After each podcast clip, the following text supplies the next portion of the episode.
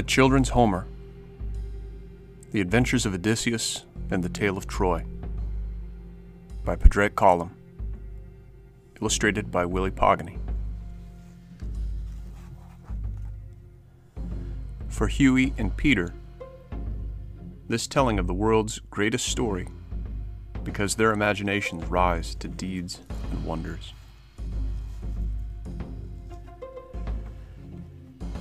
Part 1 How Telemachus, the son of Odysseus, was moved to go on a voyage in search of his father, and how he heard from Menelaus and Helen the tale of Troy.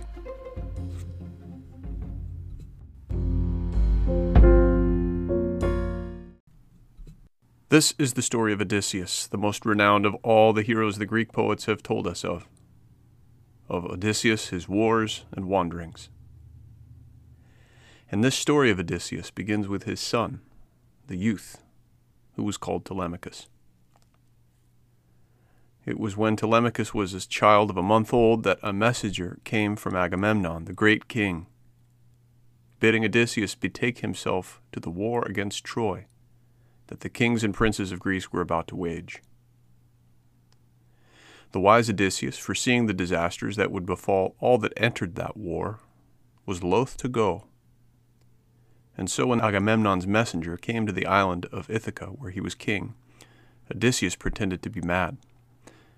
And that the messenger, Palamedes, might believe he was mad indeed, he did a thing that no man ever saw being done before. He took an ass and an ox and yoked them together to the same plough and began to plough a field. And when he had ploughed the furrow, he sowed it not with seeds that would grow, but with salt. When Palamedes saw him doing this, he was nearly persuaded that Odysseus was mad. But to test him, he took the child Telemachus and laid him down in the field in the way of the plough.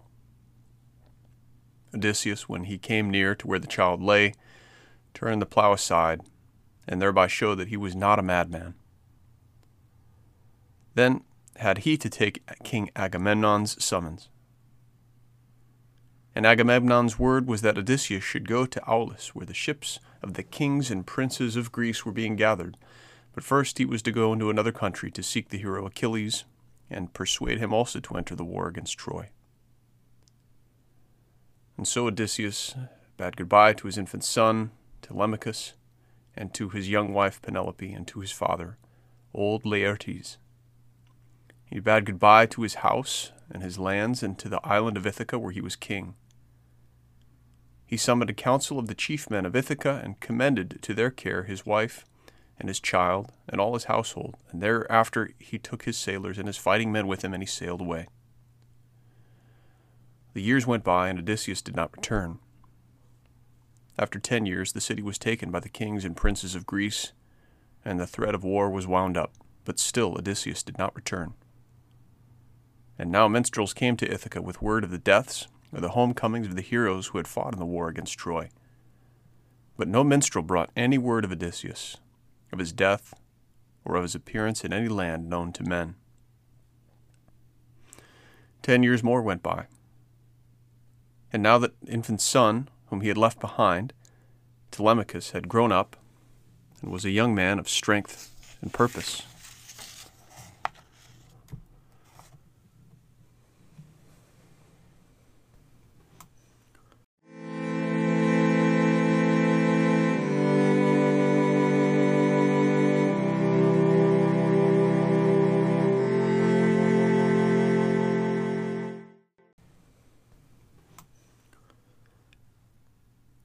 Chapter 2 One day, as he sat sad and disconsolate in the house of his father, the youth Telemachus saw a stranger come to the outer gate. There were many in the court outside, but no one went to receive the newcomer. Then, because he would never let a stranger stand at the gate without hurrying out to welcome him, and because, too, he had hopes that some day such a one would bring him tidings of his father, Telemachus rose up from where he was sitting and went down the hall and through the court and to the gate at which the stranger stood. Welcome to the house of Odysseus, said Telemachus, giving him his hand. The stranger clasped it with a friendly clasp. I thank you, Telemachus, he said, for your welcome, and glad I am to enter the house of your father, the renowned Odysseus. The stranger looked like one who would be a captain amongst soldiers. His eyes were gray and clear, and shone wonderfully. In his hand he carried a great bronze spear. He and Telemachus went together through the court and into the hall, and when the stranger left his spear within the spear stand, Telemachus took him to a high chair and put a footstool under his feet. He had brought him to a place in the hall where the crowd would not come. There were many in the court outside, and Telemachus would not have his guests disturbed by questions or clamors. A handmaid brought water for the washing of his hands and poured it over them from a golden ewer into a silver basin. A polished table was left at his side. Then the house dame brought wheaten bread and many dainties. Other servants set down dishes of meat with golden cups. And afterwards the maids came into the hall and filled up the cups with wine. But the servants who waited on Telemachus and his guest were disturbed by the crowd of men who now came into the hall. They seated themselves at tables and shouted out their orders. Great dishes of meat were brought to them, and bowls of wine, and the men ate and drank and talked loudly to each other, and did not refrain even from staring at the stranger who sat with Telemachus. Is there a wedding feast in the house? the stranger asked. Or do the men of your clan meet here to drink with each other? A flush of shame came to the face of Telemachus. There is no wedding feast here, he said nor do the men of our clan meet here to drink with each other. Listen to me, my guest, because you look so wise, and because you seem so friendly to my father's name, I will tell you who these men are and why they trouble this house. Thereupon Telemachus told the stranger how his father had not returned from the war of Troy, although it was now ten years since the city was taken by those with whom he went. Alas, Telemachus said, he must have died on his way back to us, and I must think that his bones lie under some nameless strait or channel of the ocean. Would he had died in the fight at Troy, then the kings and princes would have made him a burial ground worthy of his name and his deeds. His memory would have been reverenced amongst men, and I, his son, would have a name, and would not be imposed upon by such men as you see here, men who are feasting and giving orders in my father's house and wasting the substance that he gathered. How come they to be here? asked the stranger. Telemachus told him about this also. When seven years had gone by from the fall of Troy, and still Odysseus did not return there, there were those who thought that he was dead and would never be seen more in the land of Ithaca. Then many of the young lords of the land wanted Penelope, Telemachus' mother, to marry one of them. They came to the house to woo her for marriage, but she, mourning the absence of Odysseus, and ever hoping that he would return, would give no answer to them. For three years now they were coming to the house of Odysseus to woo the wife whom he had left behind him. They want to put my lady mother between two dread difficulties, said Telemachus. Either to promise to wed one of them, or to see the substance of our house wasted by them. Here they come, and eat the bread of our fields, and slay the beasts of our flocks and herds, and drink the wine that in the old days my father laid up, and weary our servants with their orders. When he had told him all this, Telemachus raised his head and looked at the stranger. O my guest, he said, wisdom and power shine out of your eyes. Speak now to me, and tell me what I should do to save the house of Odysseus from ruin. And tell me, too, if you think it possible that my father should still be in life. The stranger looked at him with his gray, clear, wonderfully shining eyes. Art thou verily the son of Odysseus? said he. Verily, I am the son of Odysseus, said Telemachus.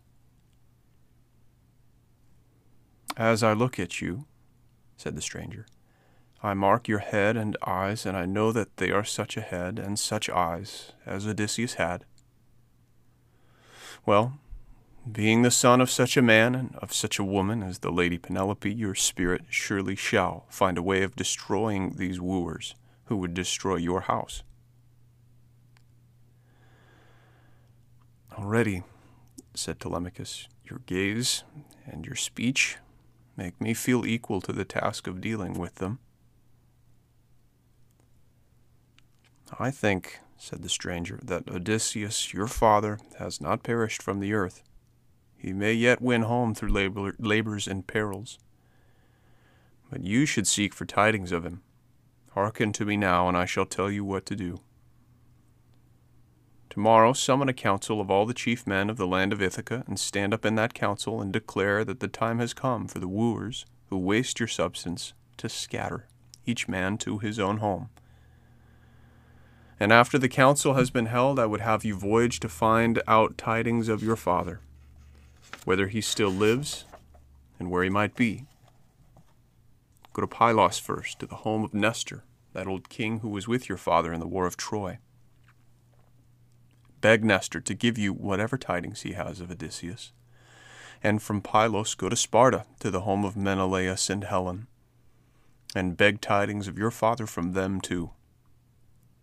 And if you get news of his being alive, return. It will be easy for you then to endure for another year the wasting of your substance by these wooers. But if you learn that your father, the renowned Odysseus, is indeed dead and gone, then come back, and in your own country raise a great funeral mound to his memory, and over it pay all funeral rites. Then let your mother choose a good man to be her husband, and let her marry him, knowing for a certainty that Odysseus will never come back to his own house. After that, something will remain for you to do. You will have to punish these wooers who destroy the goods your father gathered and who insult his house by their presence. And when all these things have been done, you, Telemachus, will be free to seek out your own fortune. You will rise to fame, for I mark that you are handsome and strong, and most likely to be a wise and valiant man. But now I must fare on my journey. The stranger rose up from where he sat and went with Telemachus from the hall and through the court and to the outer gate. Telemachus said, What you have told me I shall not forget. I know you have spoken out of a wise and friendly heart, and as a father to his son. The stranger clasped his hands and went through the gate, and then, as he looked after him, Telemachus saw the stranger change in his form. He became first as a woman, tall, with fair hair and a spear of bronze in her hand and then the form of a woman changed too. It changed into a great sea eagle that on wide wings rose up and flew high through the air.